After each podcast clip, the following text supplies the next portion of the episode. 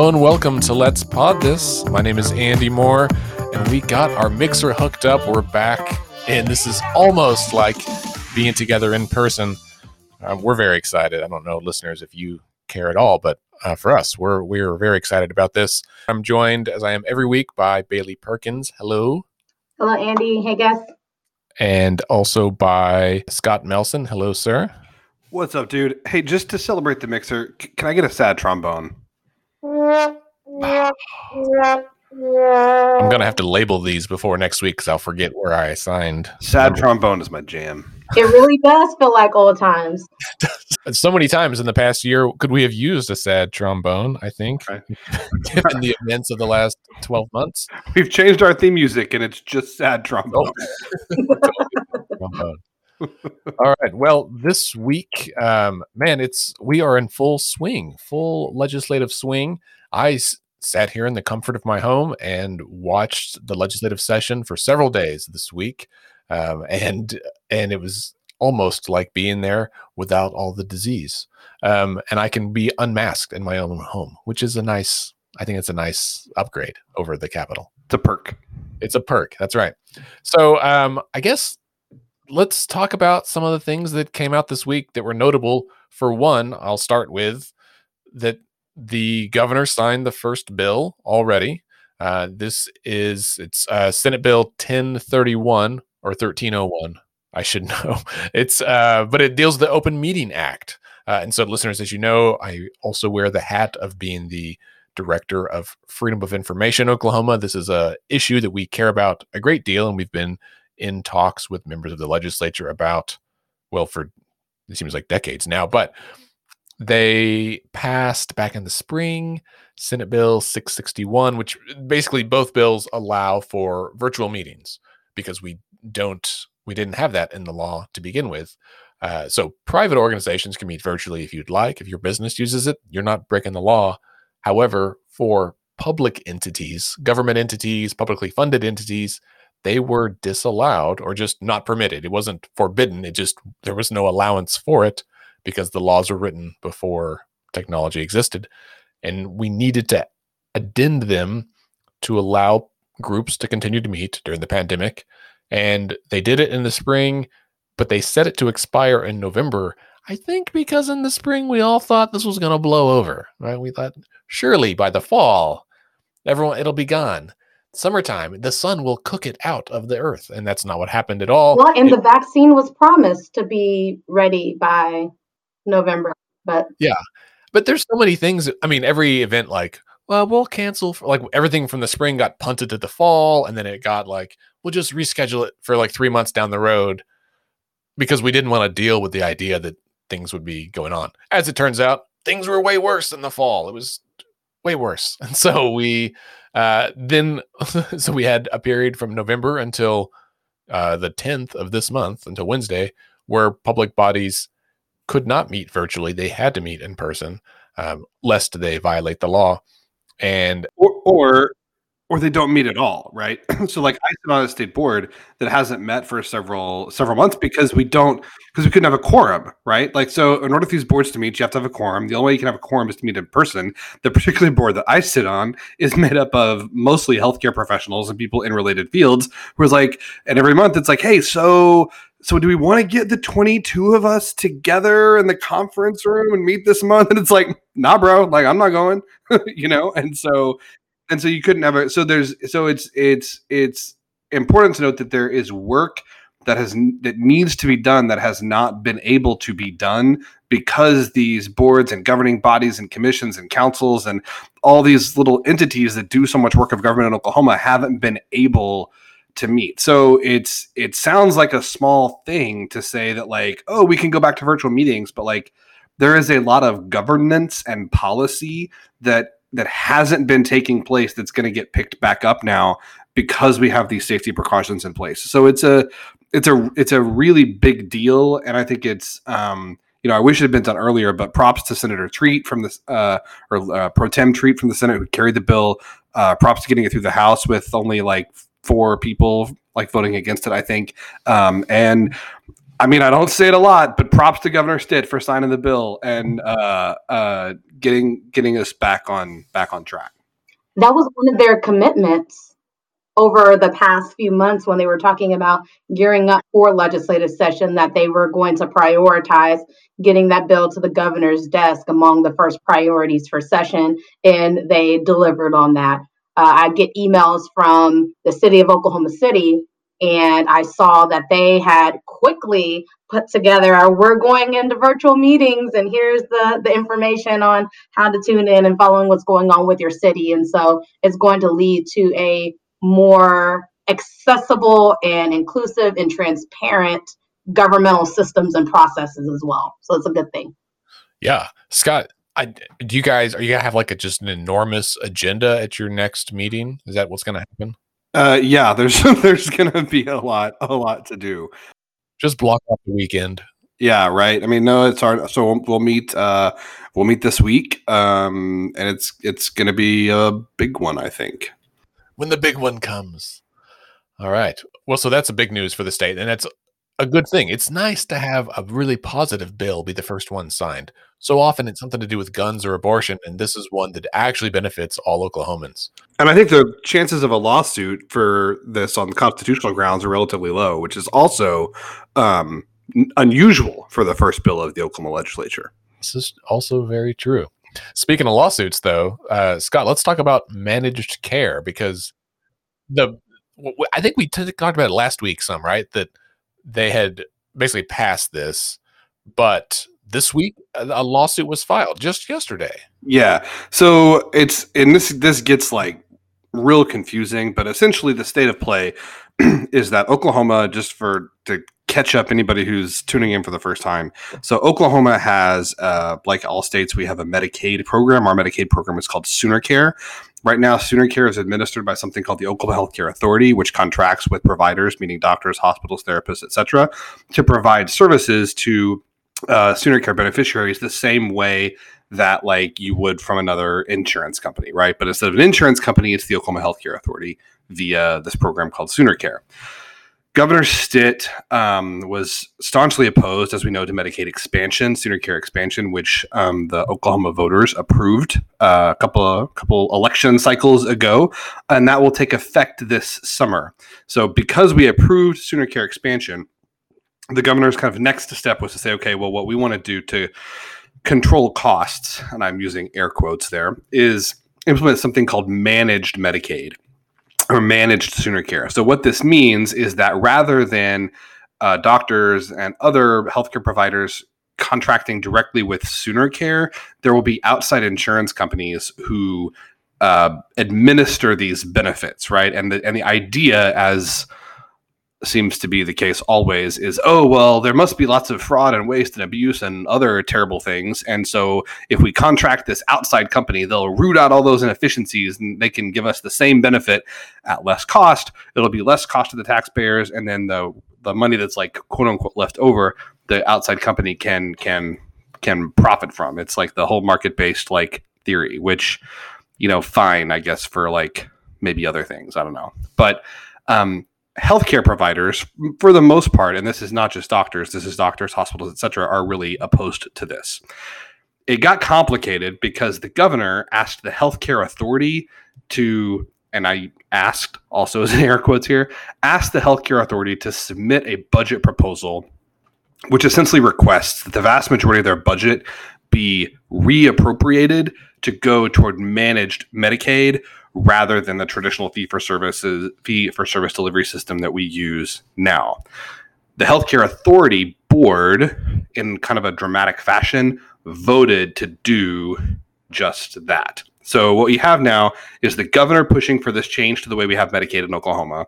You have the board of the Oklahoma Healthcare Authority endorsing that on a divided vote, but making that a part of their budget request enter the Oklahoma legislature because there are several people in the Oklahoma legislature who are like, one, um, it's not entirely clear that you have the authority to do that. Number two, um, number two, uh, we have to appropriate the funds for this, right? So, like, you can say this is what you want to do, but if we appropriate funds in such a way that says you can't do it, you can't do it.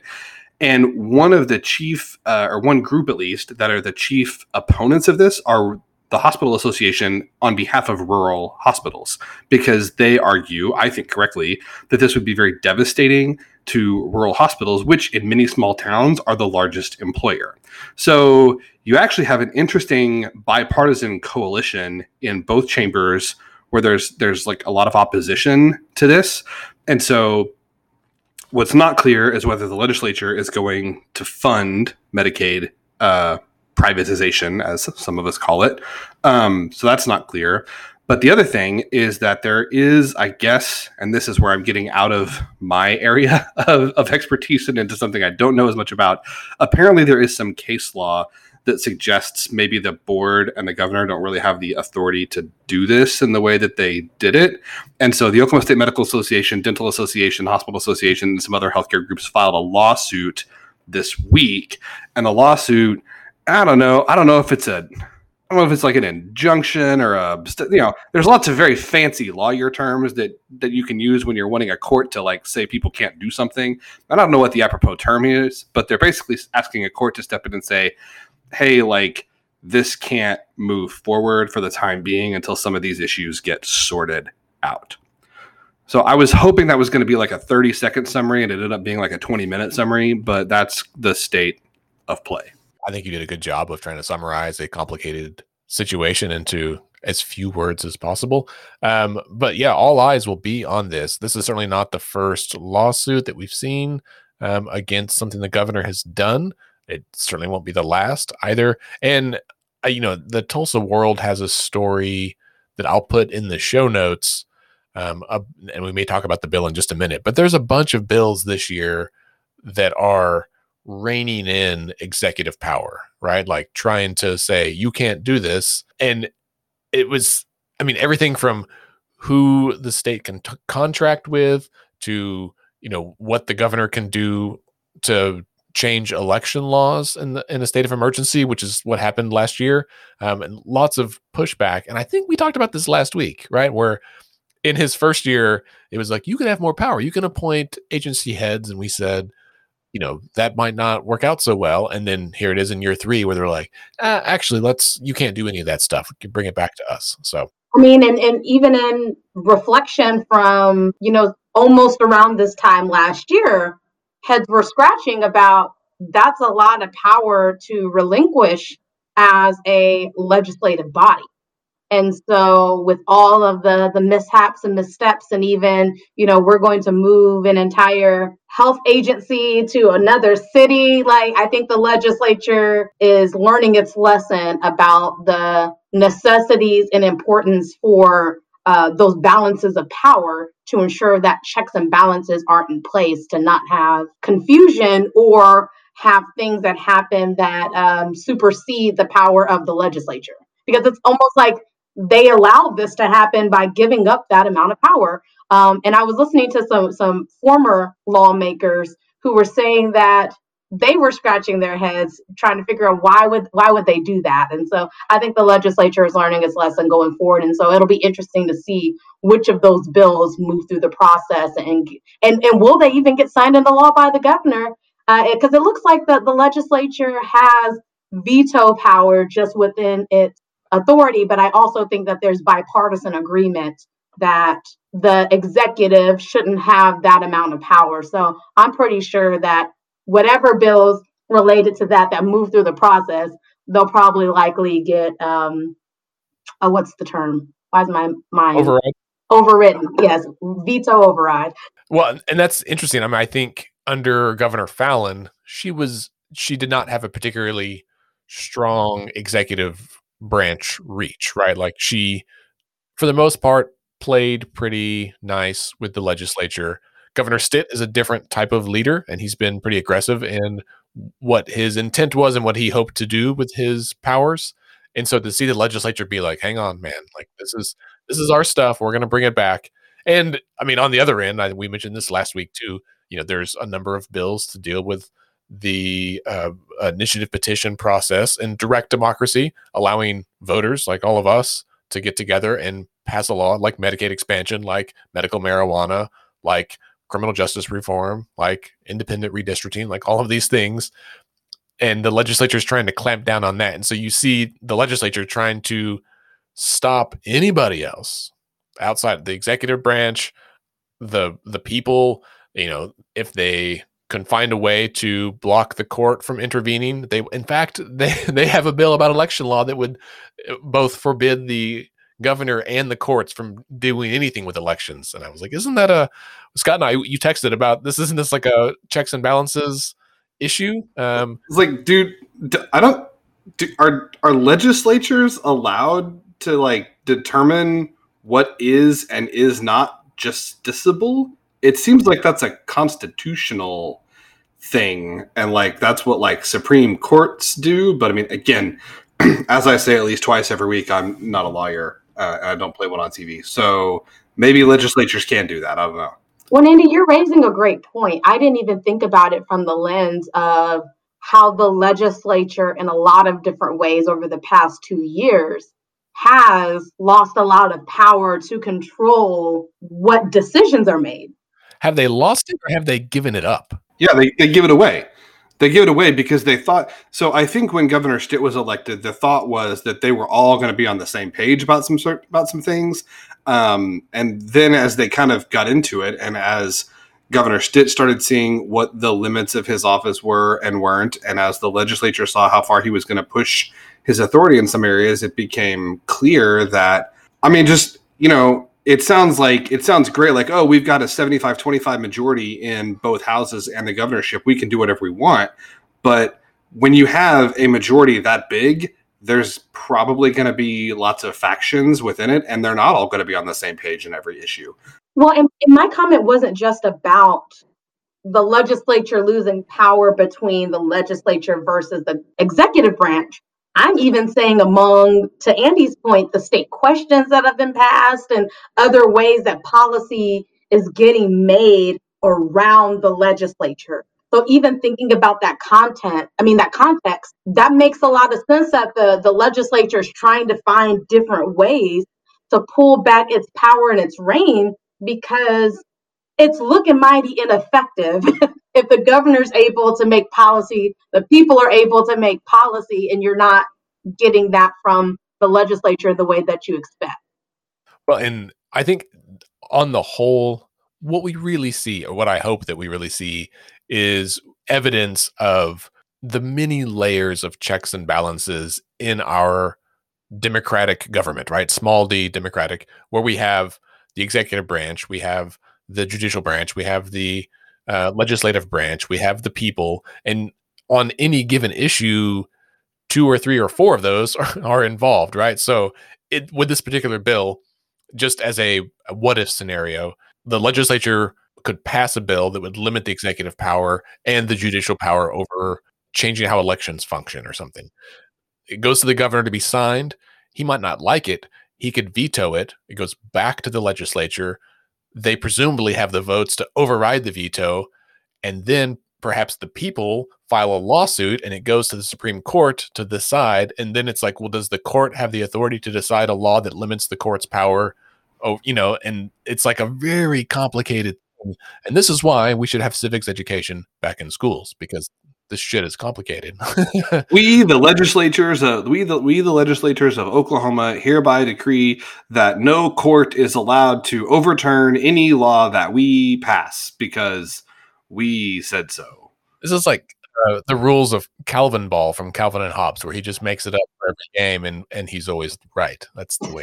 I mean, you know, it, it it is interesting, like how how reluctant legislators are to give up any power. It's also interesting how um, reluctant legislators are to pass any laws that require them to do stuff that they don't really want to do. Uh, there was a bill this week sponsored by a uh, friend of the show, Senator Julia Kirt, that would require uh, legislators to uh, take two hours a year of ethics training and classes. Like two hours a year.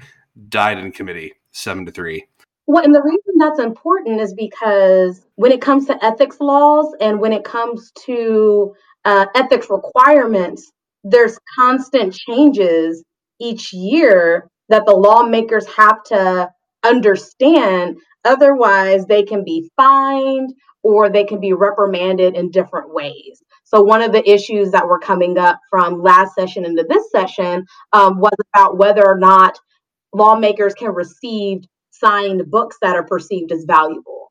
Um, and so there was a lot of conversation about what does that mean even for someone to provide general information to lawmakers and where the lines are on that. And so if lawmakers aren't attuned to what the rules state on that, they could be violating ethics laws. And so even for covering their own behinds, it's important to have time to understand how to interpret ethics laws to make sure that they're abiding by them. And so, I mean, two hours is is a short amount of time, but to not even put two hours towards it is is mind blowing.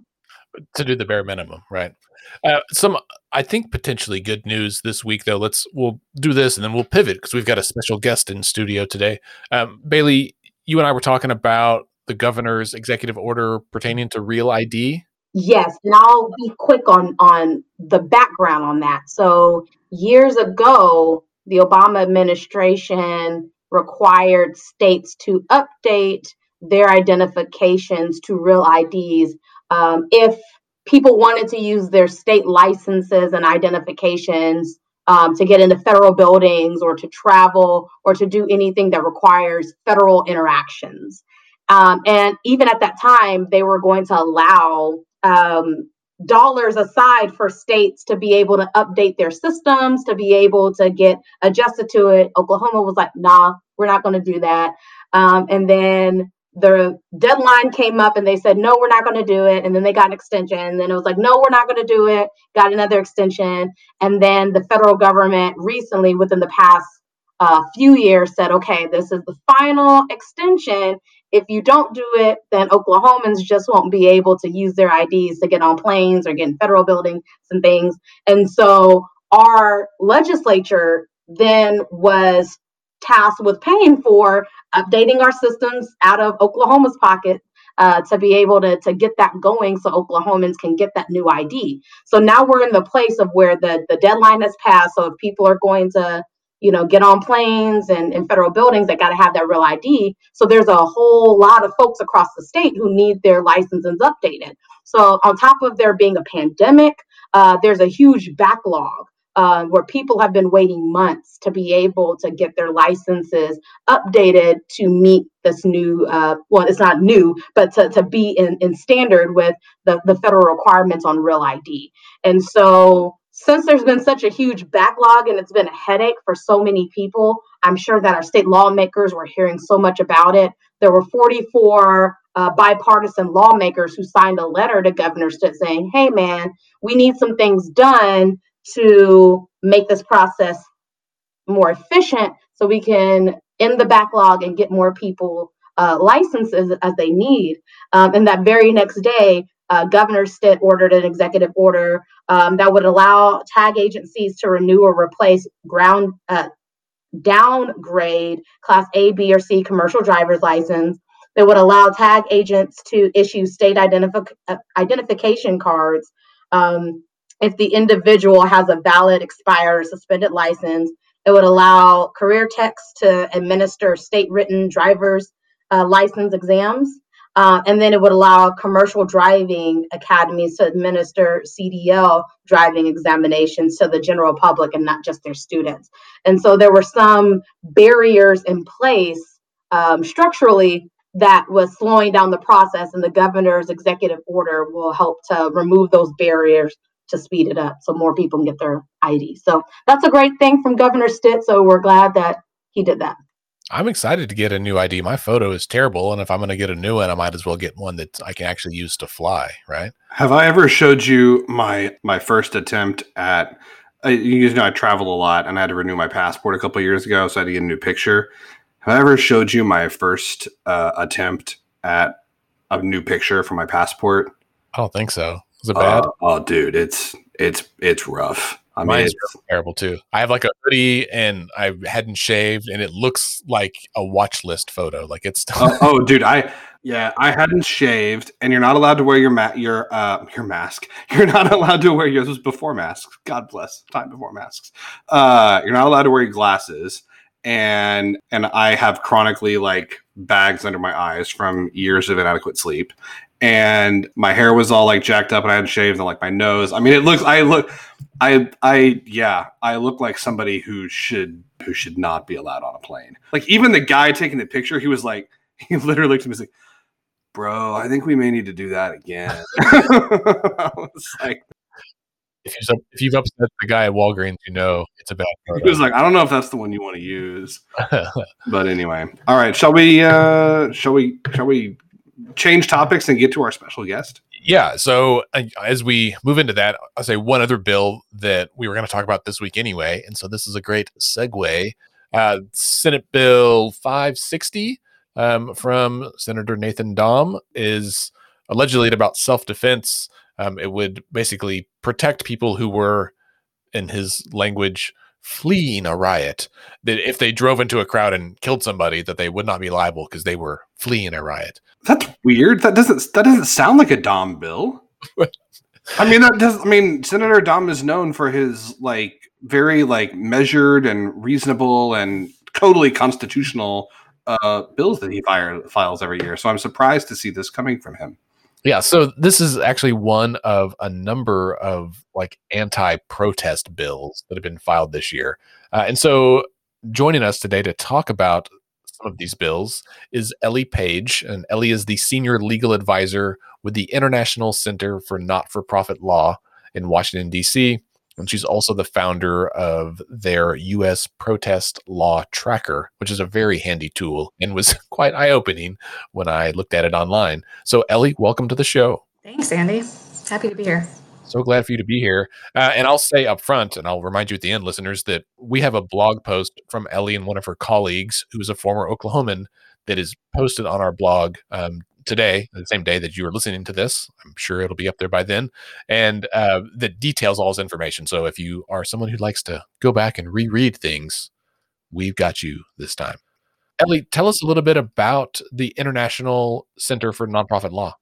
Yeah, sorry, it's it's a mouthful.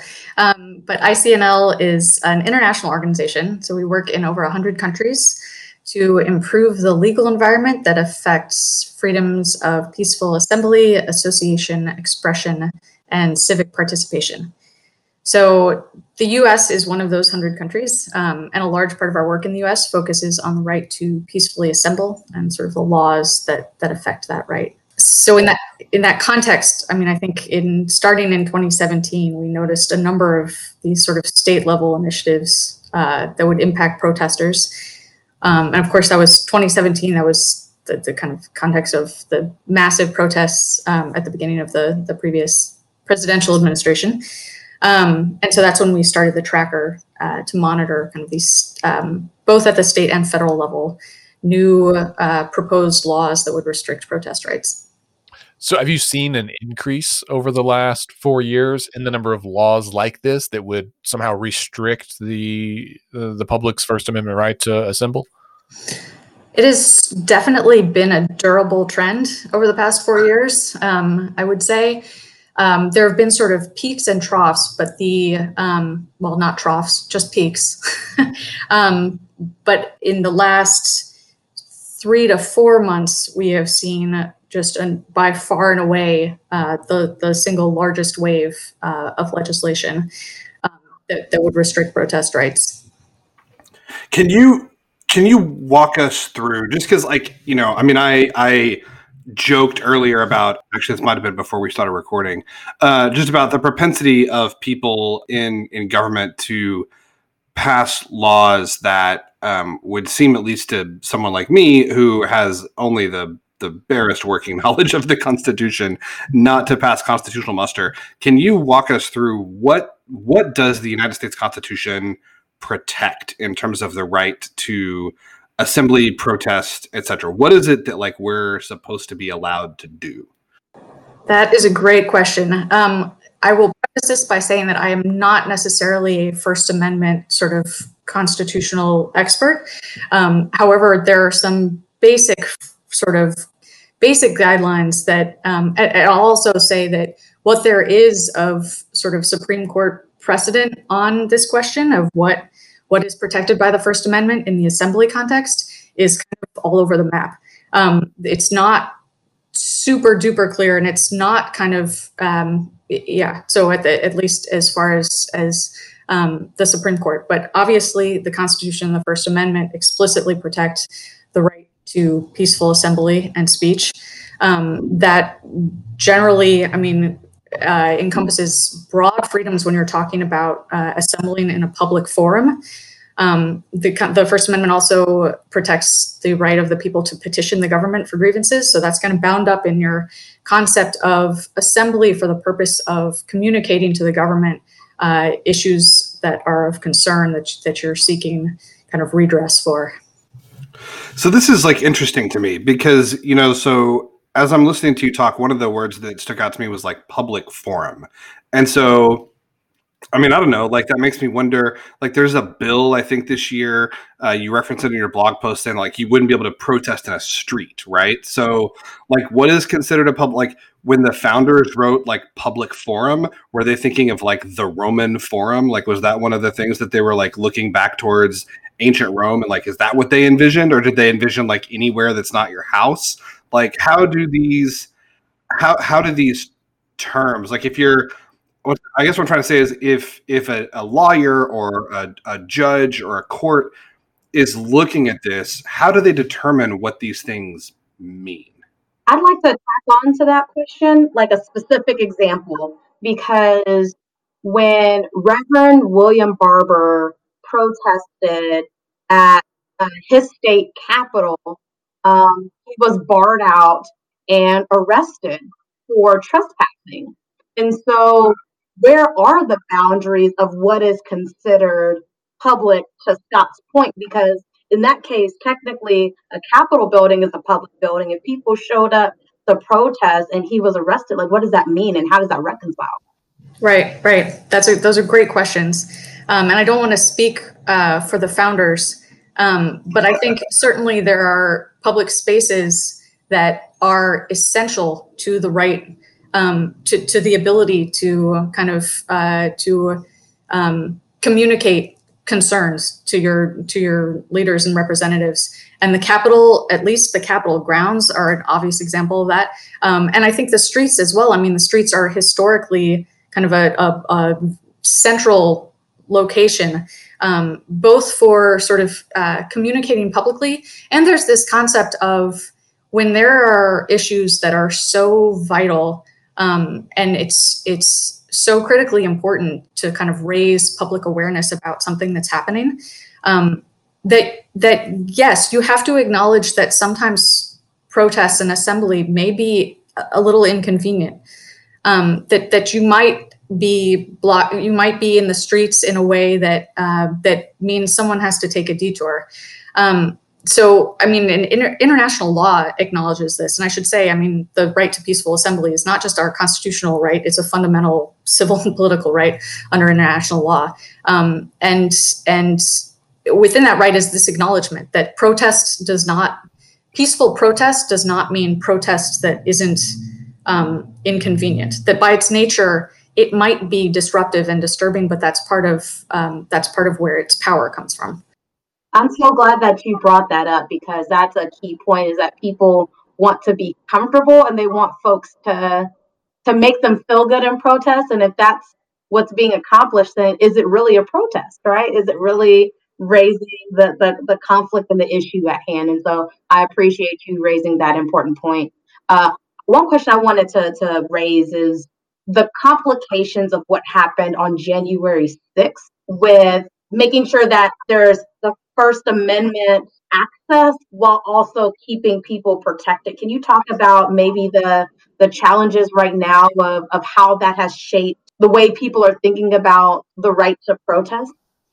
Right. I think it, it has been complicated, but but you have to be clear that what happened at the Capitol building was not a protest, that that sort of violent insurrection goes way beyond the bounds of what is what was ever conceived under the, the First Amendment as protected.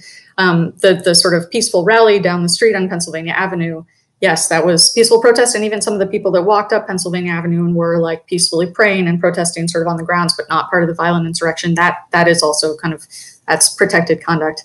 Um, I think we've been extremely concerned that that uh, that the attack on the Capitol would be used by lawmakers to kind of fuel this um, this legislative trend that people would point to the attack and say, "See, this is why we need more of these kind of uh, harsh penalties for people that um, damage property and and trespass and the like."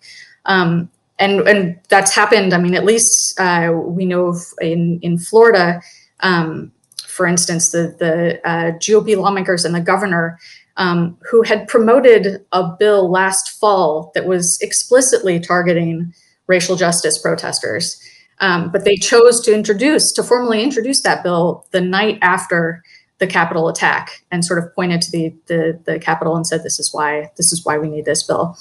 Um, but the truth is that kind of legislation, the kind of legislation we're seeing across the country and especially in Oklahoma, um, it's going to have a chilling effect on protest rights for people on the left and on the right. Like it's it's the same First Amendment that's being eaten away, regardless of of where you fall on the political spectrum. So this may be a stupid question, but it seems like one that's probably really important. You know, and to your point and to Bailey's point earlier, like disturbance and disruption. So disturbance and disruption do not equal violence, right? Like that's like they're those things are not synonymous. But at what point like like what is i mean like what is violence? Is it like pornography that you know it when you see it? Like is that like what is you know what i mean? Like at what point does at what point does a protest that is disruptive and disturbing on purpose because that's the point like when does does it become violent when there's violence against property? Does it become violent when there's violence against people and people are being harmed like does it does it have to get to that point or can it be violent before that? And like that's what i and i'm i'm like i said i i have i don't know what the answer is. It's like what when when does when does when does it become violent? Right.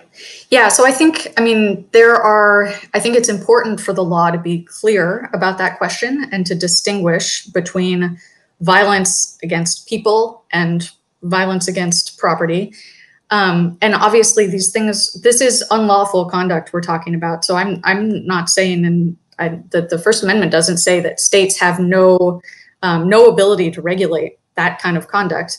Um, but what we're seeing is that, I mean, in all these the states where these bills are popping up, that kind of conduct is already criminal. There are already plenty of laws on the books that address um, assault and battery and that address property damage and vandalism, but these lawmakers are saying the penalty for that is going to be instead of um, vandalism being a misdemeanor, if you vandalize a a monument, it's a felony and you can go to prison for 10 years. We're actually seeing that in Oklahoma City because our uh, district attorney charged folks who were young folks uh, with terrorism charges for busting a window of a building during a Black Lives Matter protest. And so we definitely feel exactly what you're saying at home. Right. So that kind of just draconian response and, and sort of uh, penalization of of conduct that's already unlawful, that's going to have a, a, a, chilling effect. It already has a, a, chilling effect on sort of people's um, willingness to participate in the public sphere and to, to take to the streets to, to make themselves heard. So let's talk a little bit about some of the other bills that are proposed here in Oklahoma. I think in your blog post, uh, you said there's like 10 separate bills that would grossly limit people's First Amendment rights here in Oklahoma.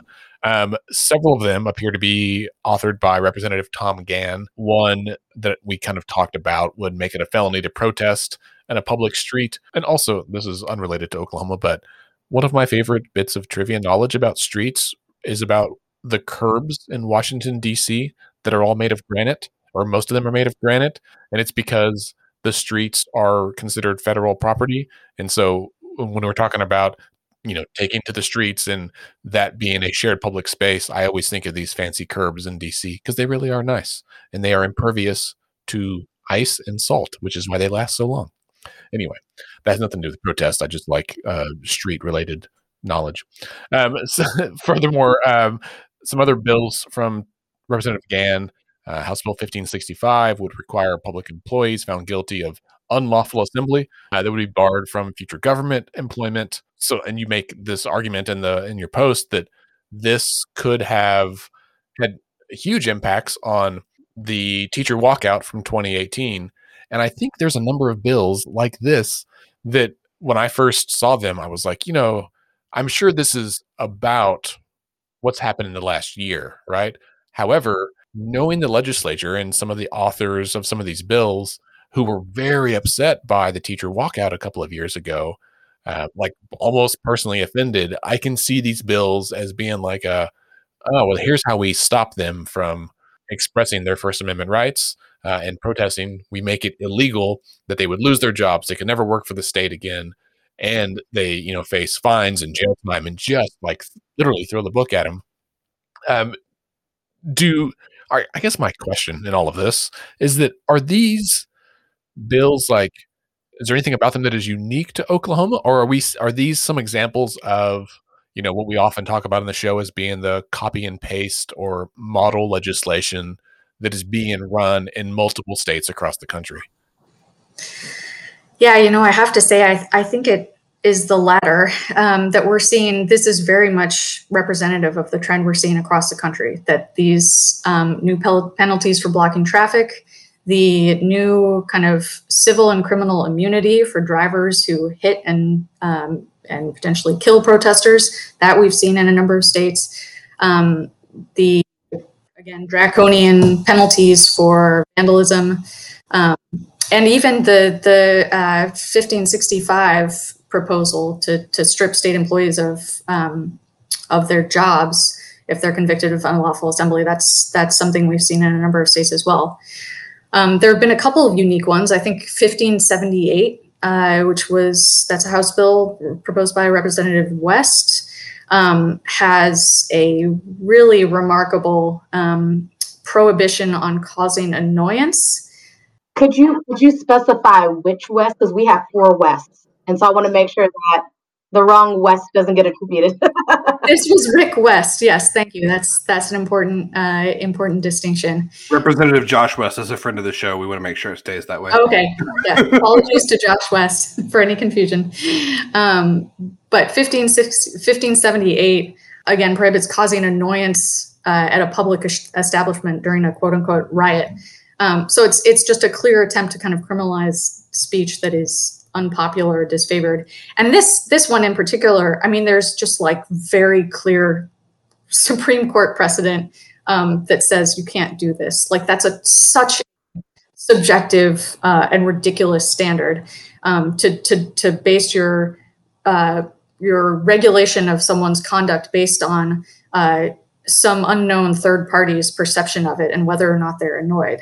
Uh, and there's some there's some great quotes in that in that uh, Supreme Court opinion. It's from 1971. It's Coates versus Cincinnati um, about just the, the fact that the state can't criminalize the exercise of the right of, of assembly just because its exercise may be annoying to some people.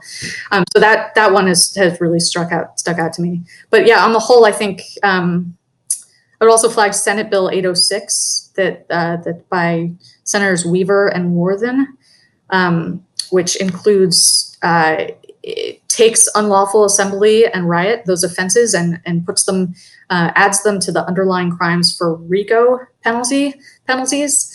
Um, so creating sort of uh, uh, um, new potential penalties for kind of organizations and people that are uh, that are working together that that um, are then ultimately convicted of these again very broadly defined crimes. And so that's that's definitely a trend we've seen nationwide as well as is um, initiatives that would target uh, organizations that are involved in uh, supporting protest activity whether or not they're they're um, funders or or otherwise. So again that that has sort of even broader chilling impact not only for protesters themselves but organizations that uh, that may use protests as uh, as one of the, their their tactics and their toolkits.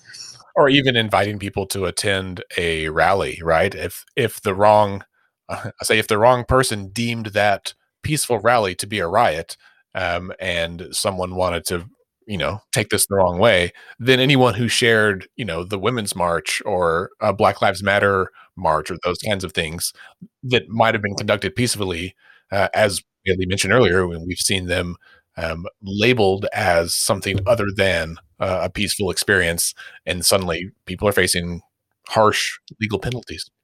And, uh, Elly, you mentioned that Supreme Court case from 1971, and it strikes me that I that timing of that is probably not uh, just happenstance. That you know, in the wake of uh, civil rights marches and riots and rallies throughout the 1960s, certainly up into the late, you know, 1968 was a tumultuous year um, that, that many of us are getting to relive right now, and or the last couple of years. Did we see a similar wave of proposed legislation in the late 60s or early 70s, like what we're seeing right now? Yeah, that's a great question, and that is in fact when we saw sort of the introduction of many of of um, the state kind of anti-riot provisions um, which if you go state by state, I mean, these are these are criminal laws that are incredibly broad that give law enforcement so much discretion to say, oh, you're you're a group of three people engaged in quote unquote tumultuous behavior. Um, therefore, you're you're engaging in a riot and subject to these um, these crazy penalties. So yes, there I, uh, there was sort of a, a, a, similar wave, I think you could say, um, in kind of state responses to to um, to protest at that time. And kind of as a follow up to that, and I want to go back to uh, kind of pick, piggyback off that in in the what you mentioned about the Supreme Court case in seventy one. I just looking at these, and I, if you have researched all of these laws, that would be impressive. But I know you've got you've got a lot of things that you watch. Do these law are these things, particularly ones we're talking about in Oklahoma, are these things that are gonna that are gonna pass constitutional muster, or is there already like case law and and like is it is it clear that like most of this is just stuff like you can't do? Or are there going to be you know are we looking at five years of litigation to get to the supreme court to figure out whether these laws are constitutional or not?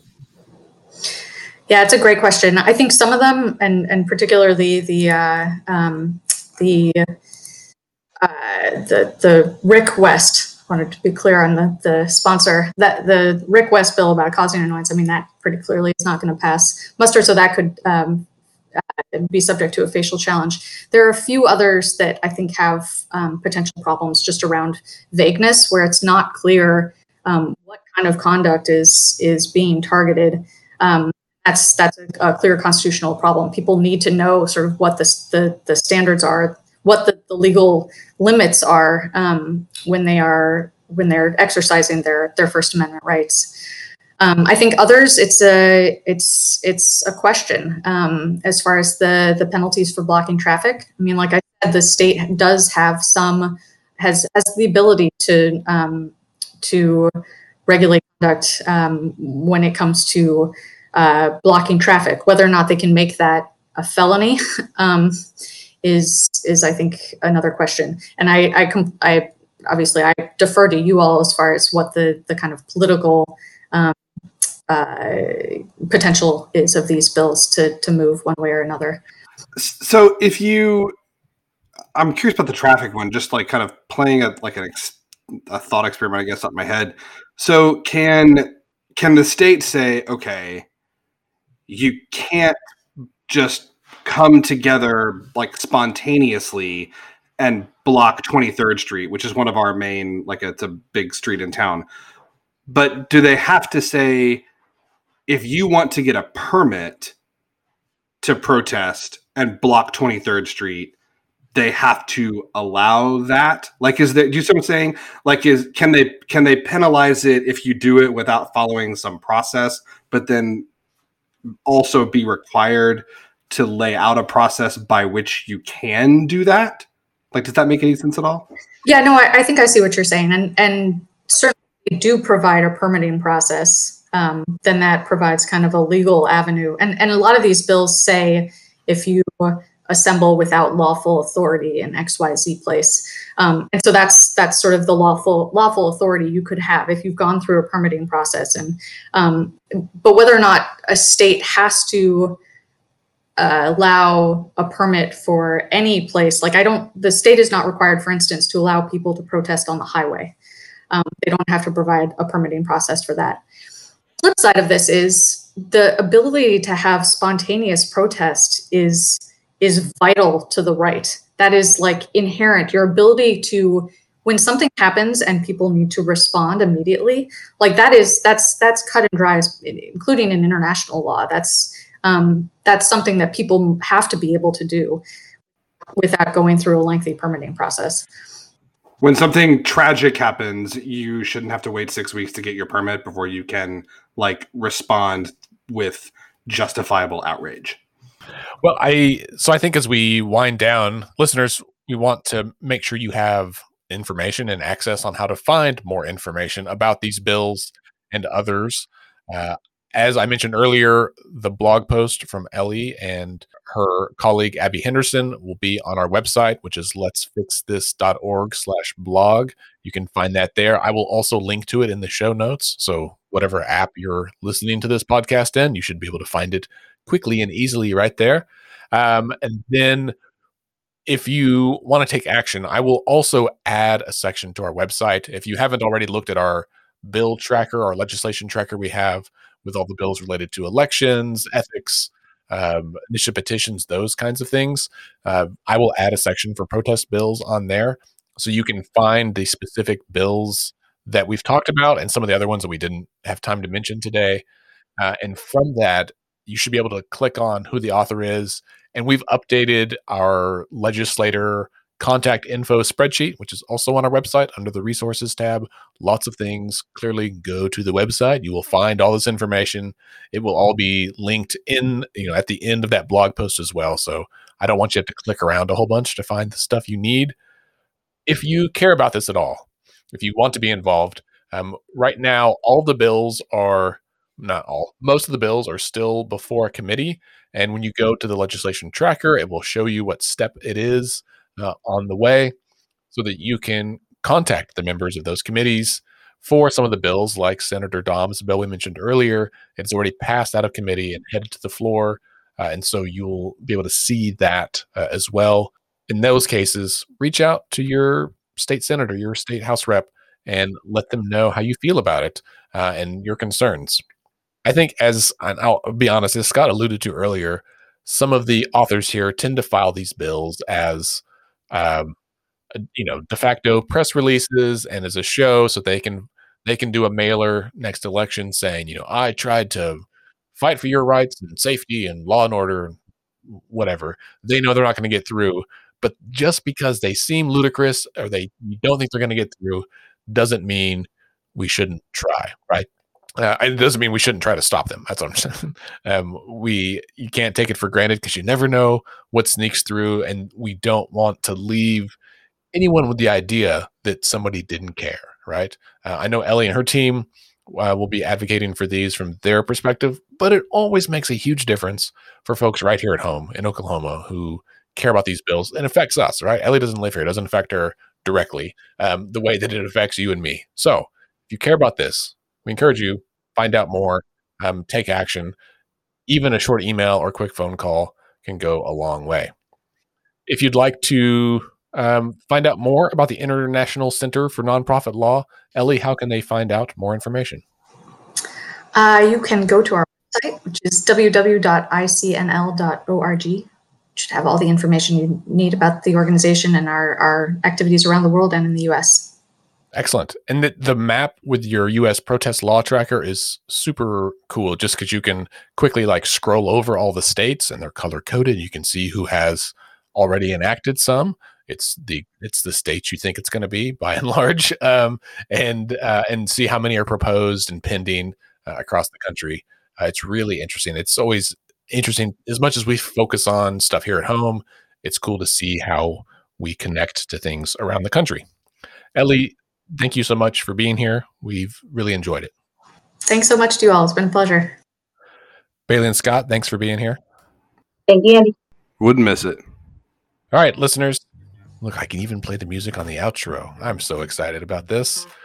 Uh, thanks so much for listening. Next week, uh, please remember that Representative uh, Gann has a bill that would basically allow evictions to occur and kick them back into high gear in the midst of a pandemic. It's a bad bill.